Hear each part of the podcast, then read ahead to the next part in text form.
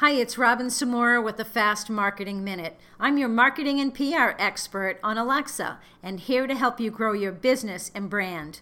Not feeling social enough for social media? We're all human, and that's okay. But your presence on social media does matter.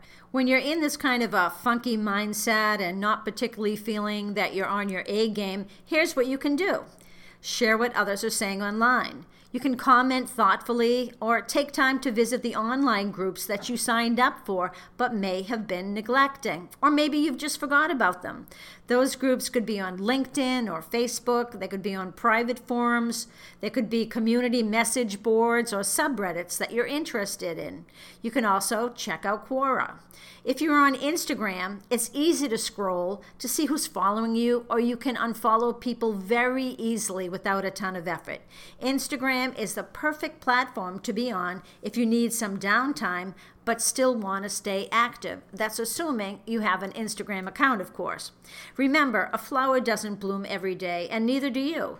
Take advantage of your energy highs and lows in business and in social media. Whatever you do, just make it count. I'm Robin Samora, host of Fast Marketing Minute. Want more insight on social media branding? Check out my blog, Robin's Rainmakers. It's just been recognized as a top 40 small business marketing blog by FeedSpot.